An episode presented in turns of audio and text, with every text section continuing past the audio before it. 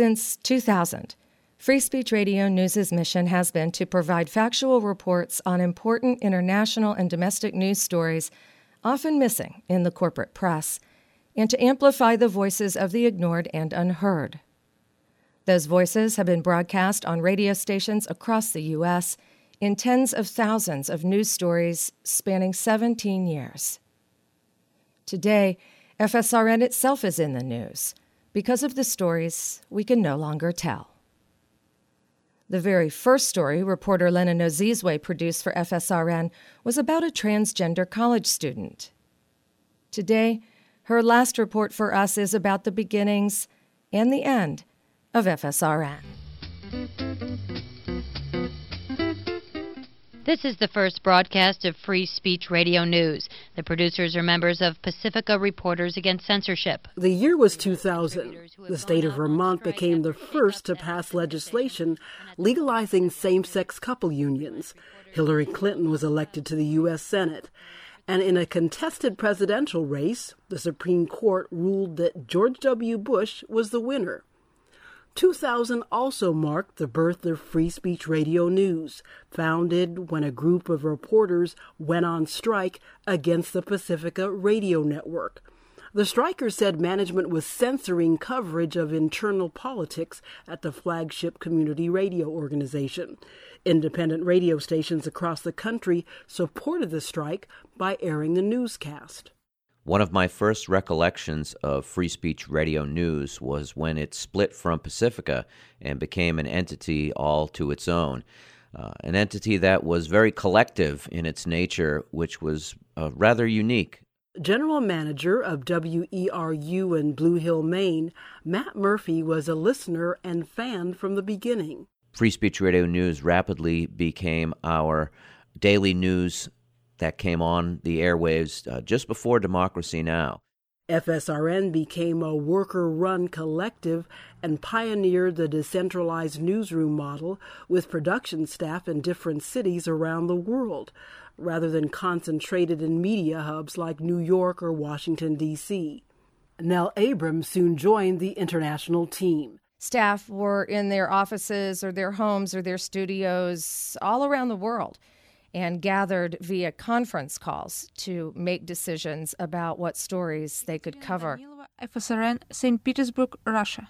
Sam Olukoya, FSRN, Lagos. That was part of the allure for former FSRN anchor Dorian Merina. On any given day at FSRN, you could have an editor sitting in New Delhi, another in Oaxaca, Mexico, a producer in, in Miami, Florida, another in Los Angeles, and another still in the Philippines. And it made for something unlike anything else on the air during its time. More than 100 stations around the country soon began airing the daily newscast. One of them was KPFT in Houston, where FSRN grabbed the attention of Shannon Young as a listener in 2002. That's when I heard Fariba Nawa on FSRN. I've been searching for a new angle on Afghan women to report on, aside from the normal we're so oppressed, America come and save us reporting in the mainstream media so often. Oddly enough, the story came running to me today.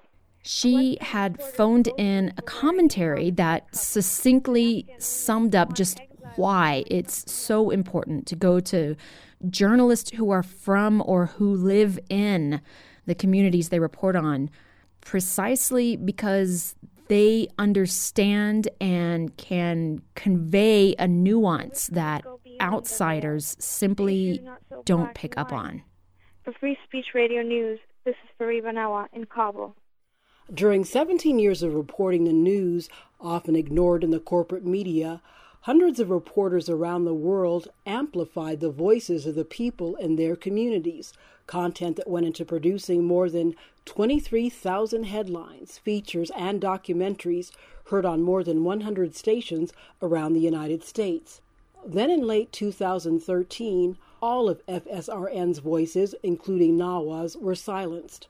The program ran out of funding after their main client and distributor fell months behind and then defaulted on payments.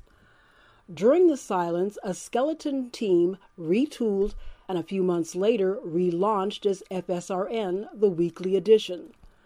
But even so, producing the program comes at a price that FSRN is no longer able to pay.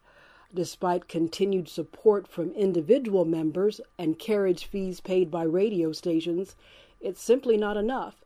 The loss is already felt by news director Eileen Alfandary, who says FSRN has been a staple at KPFA Community Radio in Berkeley, a station that was supportive of the initial strike that led to FSRN's creation.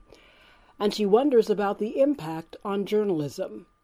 FSRN's demise comes at a time when too much of the news has been reduced to short sound bites or, yes, tweets. And the commitment of FSRN to dive deep into an issue has been more important than ever. I am also concerned about what happens to the freelance journalists who've been filing for FSRN and whether this will tip some of them out of the field, whether this will be, you know, the straw that breaks the camel's back. Especially at this time, we need more of this independent journalism, not less. And I am very, very sorry to see FSRN go. And she's not the only one. Lena Nozizwe, FSRN, Los Angeles.